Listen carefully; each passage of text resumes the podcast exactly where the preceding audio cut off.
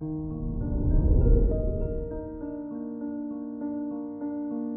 morning, Sagittarius. Today is Thursday, January 20th, 2022. With the North Node in your sixth house trine the Sun, you'll be able to draw on past lessons so you can change direction. The Sun in Aquarius will help you set up a fresh mindset with a new perspective on things. This is Sagittarius Daily, an optimal living daily podcast. Let's begin your day. Contemplate your finances. When Venus retrograde is in your second house of financial matters, you might become stubborn with regards to making compromises in this area. If you decide to splurge on unnecessary things, after the 29th of January, when Venus goes direct, you might find yourself in debt. Consider your health. You might feel a lot of tension in your neck and back.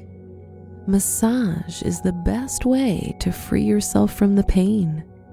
It's also a good day to detox and drink fresh fruit and vegetable juices smoothies, a lot of water, and herbal teas to get rid of toxins in your body. Reflect on your relationships. Jupiter in Pisces will help you be more open to new romantic experiences, as the theme of this transit is love and faith. If you've been emotionally hurt, it's time to go through the pain and heal instead of running away from it, which is something you tend to do often. If you are in a relationship, use this time to create a deeper and more spiritual bond with your partner. Wear the colors maroon and ivory white for luck. Your special stone is lapis lazuli and since you're known for excess, it can help sedate your energy.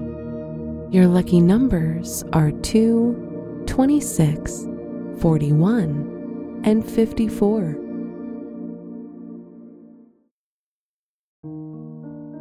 From the entire team at Optimal Living Daily, thank you for listening today and every day. And visit oldpodcast.com for more inspirational podcasts. Thank you for listening.